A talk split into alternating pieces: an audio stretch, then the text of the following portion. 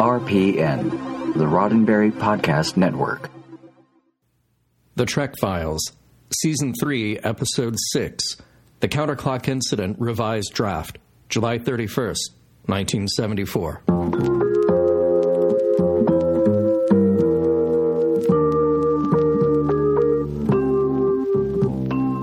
Welcome to The Trek Files, a look into the archives of Roddenberry Entertainment from the personal files of Gene Roddenberry. And now your host, Dr. Trek, Larry Nemacek. All right, Trek fans, are you on the edge of your seats?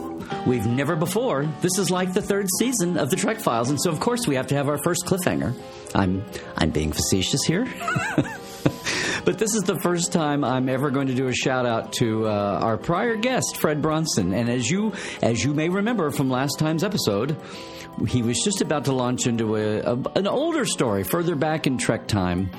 I'm teasingly calling Fred the Forrest Gump of Star Trek here so far for the Trek Files.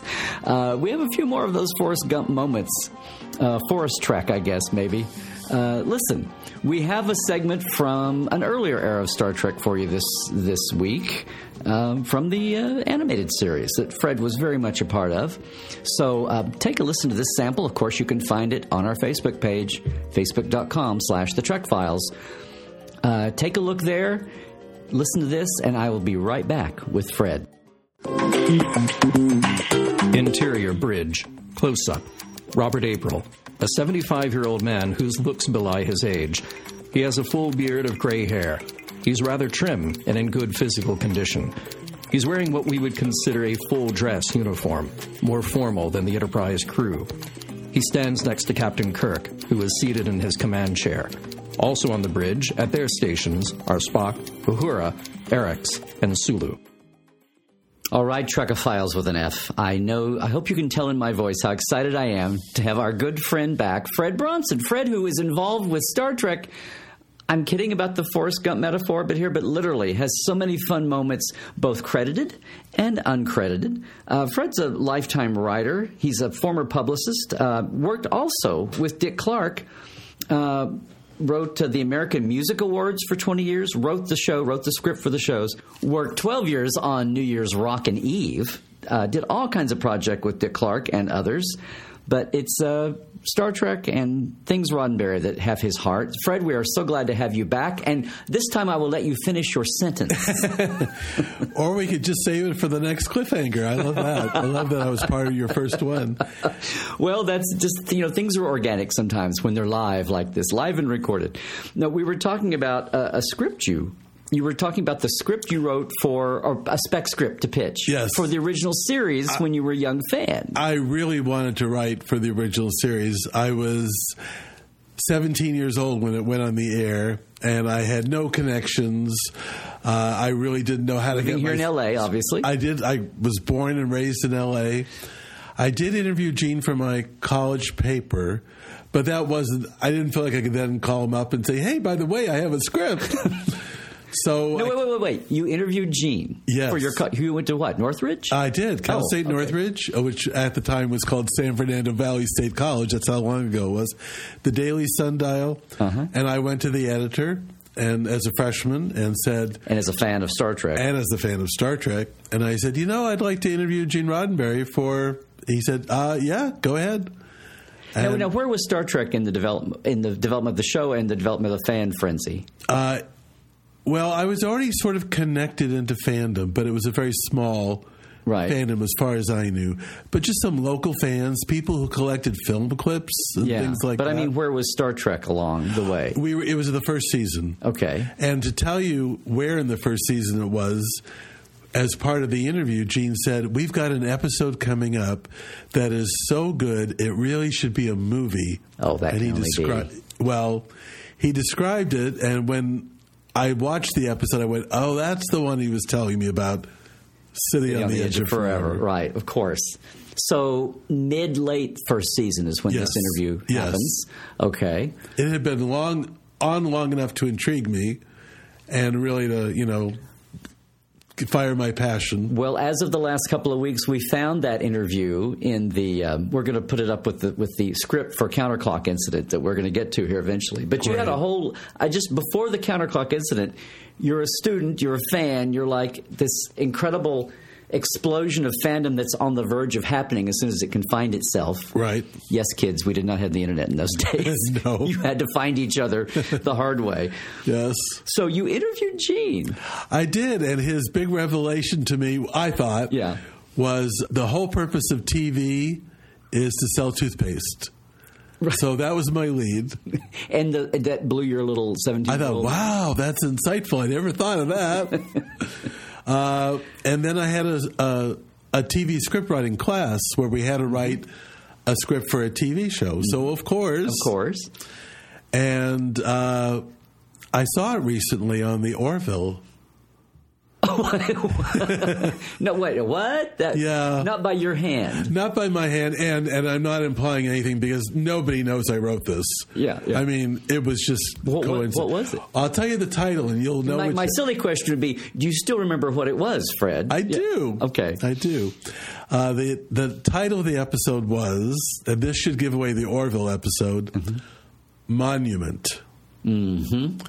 So the final episode of season one where we have that big statue of Kelly in my story, and again, this might sound a little cliched, but it was original at the time. A landing party goes down to a planet. They find a monument of themselves, and they're drawn back into the planet's past 500 years earlier, and Spock reverts to the Vulcans of that time, which, as we saw later on, was used in all our yesterdays. Right. Again, Cohen's, just great minds thinking alike, if you don't mind me saying that.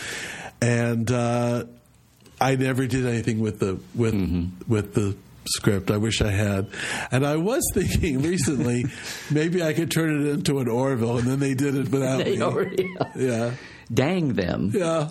Well, so now then I have to admit, we were talking earlier on the other side of our room, and you said that you were there for the protest at NBC for a third season during the mail campaign.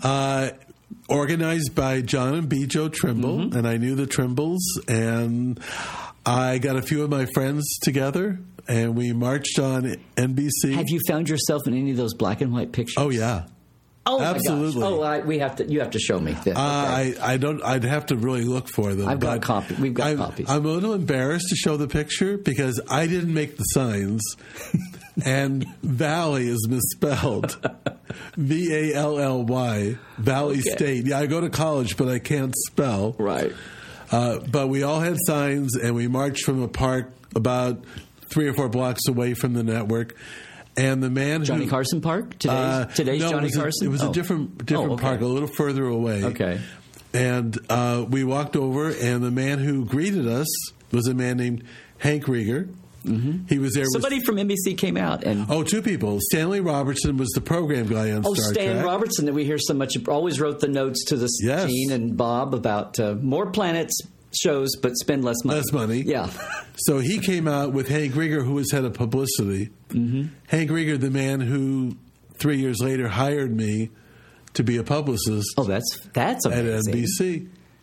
And, of course, I told him, I was there at that protest. He's not holding that against you. Right. Well, because the animates were on the way by then. When the animated series was first announced, they, of course, said, Fred, that's going to be your show because they knew how much I loved. See, that was the attitude when they saw that as a skill and not as a strike against you. Exactly. Oddly enough. You're going to go over to Filmation and steal cells, aren't you, Fred? No, that was not the mindset then. No, it wasn't. But no, wait a minute. So they came out to talk. That's amazing. No, we don't. Yeah, they greeted us. And did you say something about having a petition? We had petition. I mean, Bijou really organized this, but we had petitions, thousands of signatures.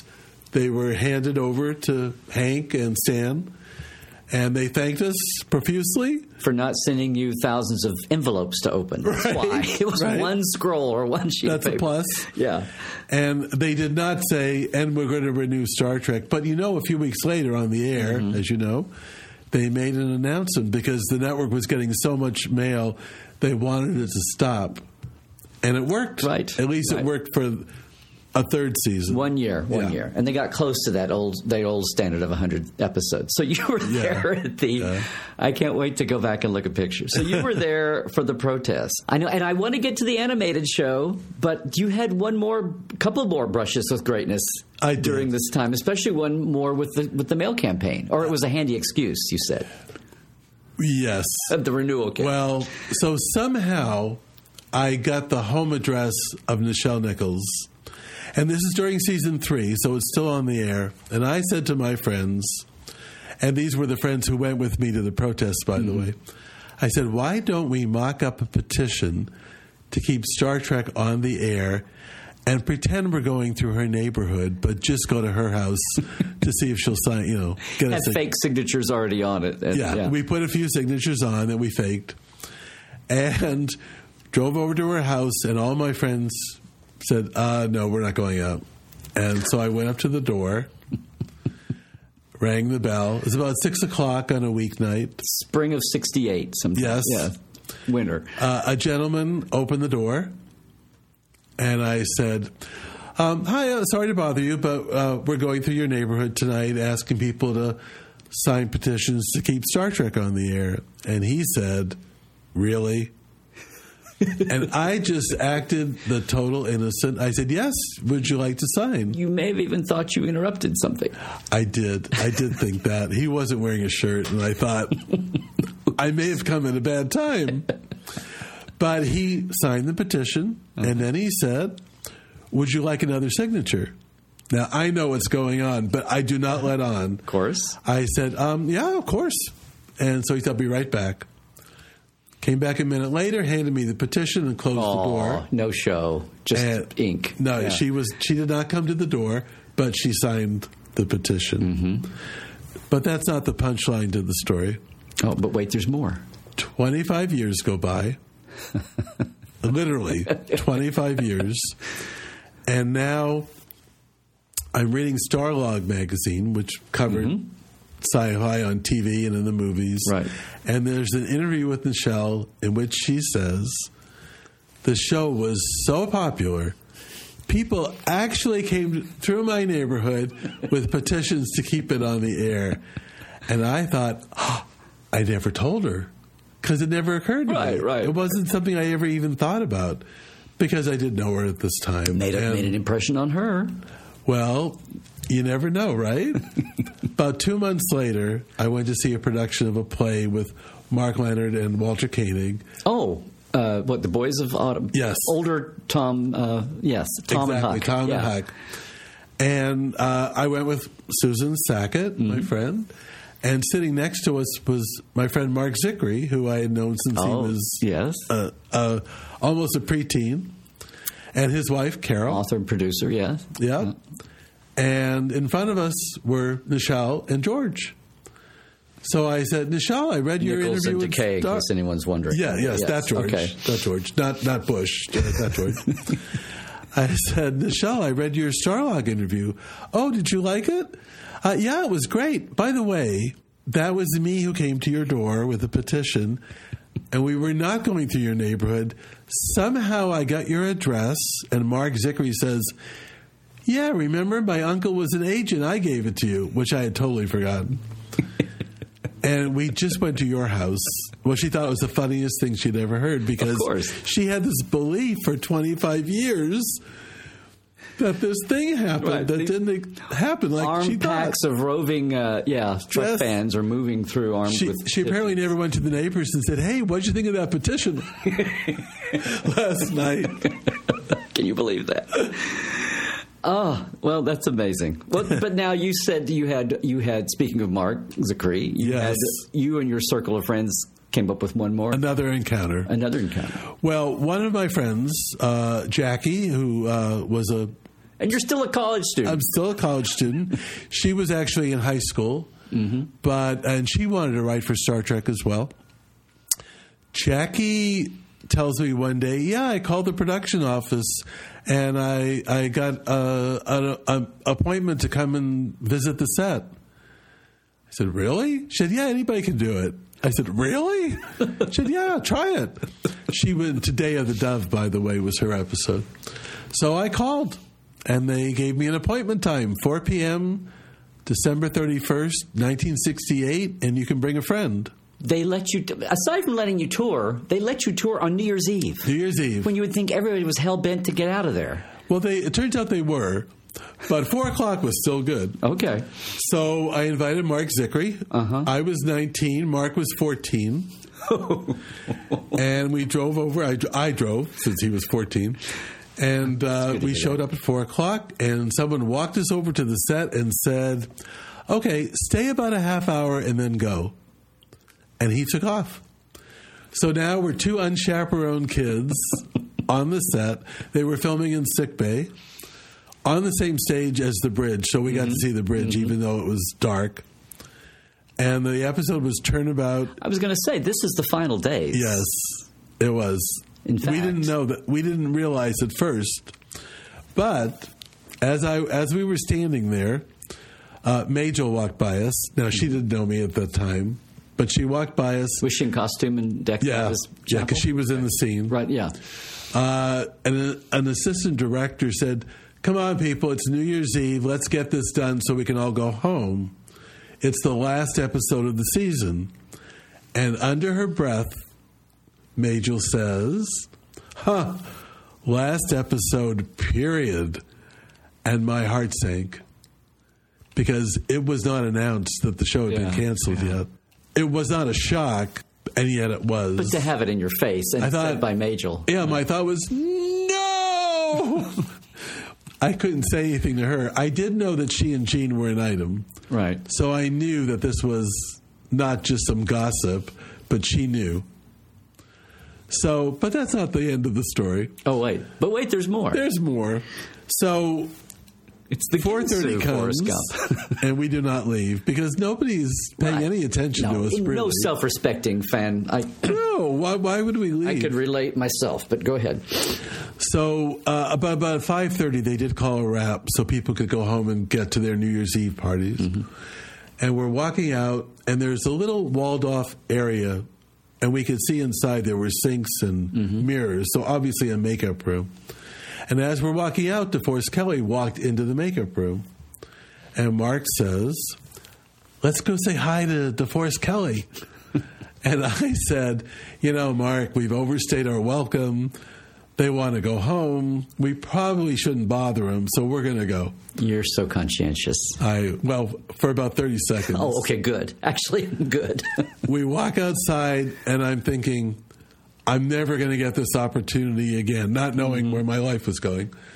I said, come on, Mark. And you just heard the show was apparently ending. Yeah. Last show ever. So this day is it. Of the last step, yeah. I said, come on, we're going to go in. We're going to say hi to DeForest Kelley. So we walked to the edge. What could they do? Yeah. You were on your way out. Throw us out? Yeah. Throw us in jail? I don't know. So we walk over to that little entranceway. And there he is, leaning over the sink, washing his face. And he looks up at us. It's not DeForest Kelley, who must have walked in and walked out. It's William Shatner. I guess I can say this. Sure. He's not wearing his toupee. Uh-huh. He's bald. So there's our first shock.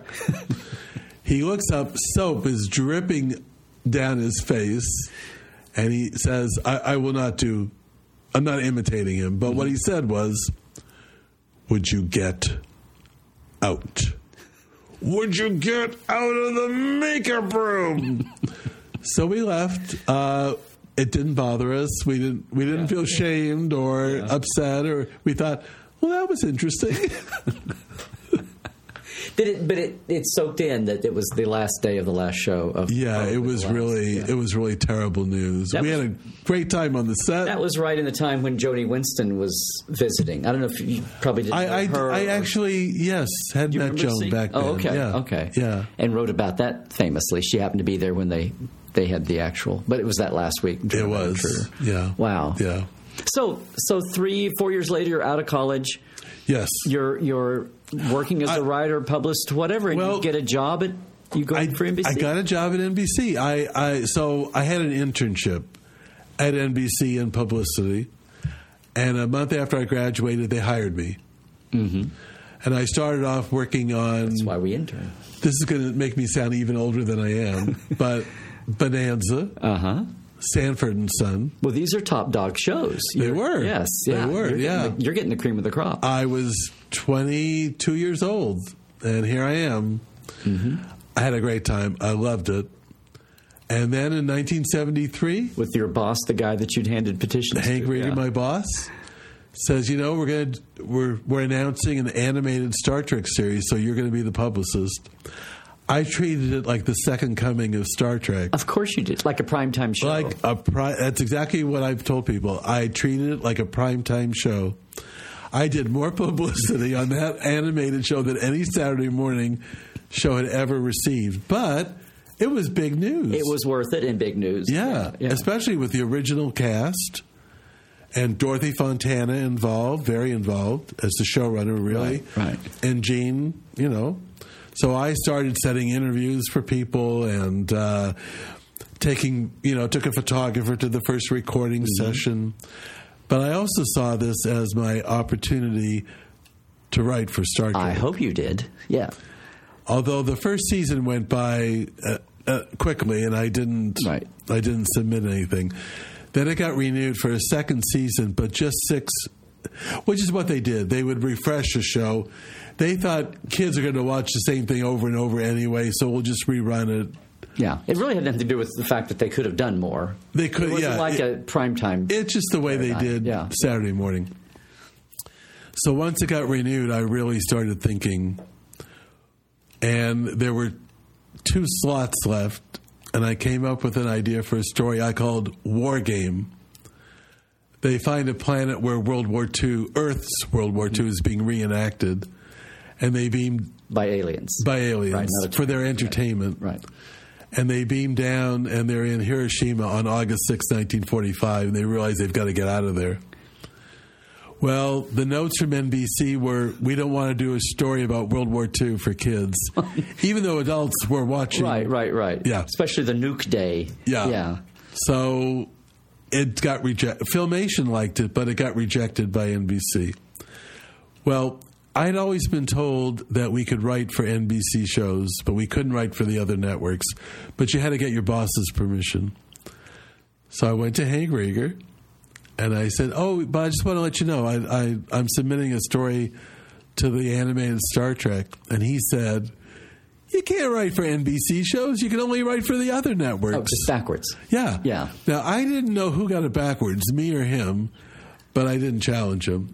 I just said, okay, well, then I won't. But I wasn't going to let that stop me. Now, I had already made up a name for War Game, and I thought, well, that might be blown because now a pseudonym. A pseudonym for you. Yeah. I was a big Motown fan, so I wrote under the name Michael Gordy. No relation to Barry. Yeah. So I thought, well, now I need another name if I'm going to submit another story. So I grew up in Culver City. And John Culver. I didn't know at the time that John Culver was a senator from Iowa. Who just died like a few weeks ago, by the way. But I just picked, that was my random name. And I came up with the Counter-Clock Incident. And this time Filmation said yes and NBC said yes. But I couldn't tell anybody. So my dream of writing for Star Trek came true, and I had to keep it a secret. Yeah. Because I was afraid I would lose my job. Would I have lost my job? I don't know. Maybe not. How long did you wind up at NBC? I stayed 12 years, so I stayed till 83. You'd barely been 82, there a year, though. 82, yeah. Well, speaking of the Counter-Clock Incident, we've got the script, basically the final script posted, which was available for sale for many years here at Lincoln from the Roddenberries. Right. It's pretty much what we've posted is pretty much the aired documents. And there's not a lot of changes, but in the interest of time, I wanted to get all these stories in. So the script we had, there's not a lot of changes. I don't know how much you went through in the story process, but the one thing I had to ask you about was this is the one time, and people argue canon. Of course, Discovery's made it a moot point now, graphically. Right. But the whole point of Robert April. Right. and using that. And what came first, doing a time reverse show, and he was a happy prop to use, or did you want to do a Robert April show and the time reverse time was the way to get to it? Well, and growing younger and all that. My thought was to introduce a predecessor to Pike, and so I went back and watched the Menagerie to make sure they never said that Pike was the first captain of the Enterprise, and they never said that. Mm-hmm. So I felt like there was room to introduce a predecessor to Pike. And then I thought, well, I remember in the making of Star Trek, there was a list of names. I think it was 9, but you could right. fact check me. Flag and Winter and all of them. Yeah, and Kirk and Pike, of course. Kirk, yeah. I thought, well, I'll just, in honor of Gene, I'll pick a name he already liked mm-hmm. for the captain. And the one that hit me was Robert April from that list. So the character came first, and then I named him Robert April. And I never even thought about canon at the time. Yeah. It was only later when this argument came up about, well, the animated isn't canon. But for some reason, I think it's because Gene liked the name, he decided that was canon. And it wasn't because of me or... Well, it was the first captain name really used in a major draft. It became Pike for the Cage. Right. But all the early work was Robert April. Robert M. April, I think, even had a middle initial. Yeah. So honoring that. And, yeah, and it's a moot point now, but it's the kind of thing that someone's going to come up with another name for a captain earlier than Pike, and it not be April, and then you'd have a scream from everyone who... Sure. I mean, no. I could have easily just, but I thought, no, it should come from that list. In fact, I put a lot of references in Counter-Clock Incident to previous episodes. And do you know why I did that? Because you were a fan? Because I wanted to see all the cross-references in the concordance. Vijo's concordance was out. That's true. Well, speaking of that, so I would ask you real quick. So Sarah April in the show says she was the first medical officer aboard a warp ship, which has kind of been superseded a little bit. We could twist that back. If I had only known about Enterprise. I know, only known. Was Sarah an homage to anyone or named for anything? No. My big regret, though, in the script, and I am embarrassed to this day that I did this, I continually refer to her as Mrs. April instead of Dr. April, and it hit me when I watched the show on the air for the first time. Oh, I went, shame on you, Fred. What was I thinking? You and everyone else who saw the script and didn't think. Yeah, nobody caught it. Well, it was not quite the last show of the Animateds, but down near the end. It was the final episode. Oh, that's right. That's right. Yes, it was. Yes, there was one slot left. I knew that as the publicist, and I just thought, I'm going to give it my best shot, and it worked out. I'm thinking aired order, right? And then the years go by, and well, you know what? There's more. There is more to tell, Fred. I'm no cliffhanger this time, except to say that we have got to have you back. Well, anytime. At least one more time. I'd love to be back. We haven't hit the motion picture yet. I know. There's so much to say. And Next Generation. I promise I won't start calling you Forrest, but that's what I'm feeling like here. This has been such a great visit, Fred. Well, same for here, Larry. And I take it as a compliment, by the way, the Forrest Gump. Please do. Yeah. No, thanks for coming by, and we will have you back. Thanks for sharing all of this, Fred. It's been awesome. My pleasure. The Trek Files is produced by Roddenberry Entertainment. Executive producer, Rod Roddenberry. Additional production by Ken Ray. All our documents are available at facebook.com/The Trek Files. For more great podcasts, check out podcast.roddenberry.com.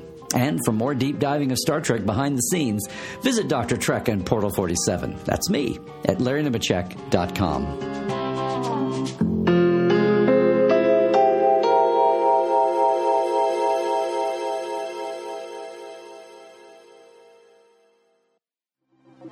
Podcast.roddenberry.com, the Roddenberry Podcast Network.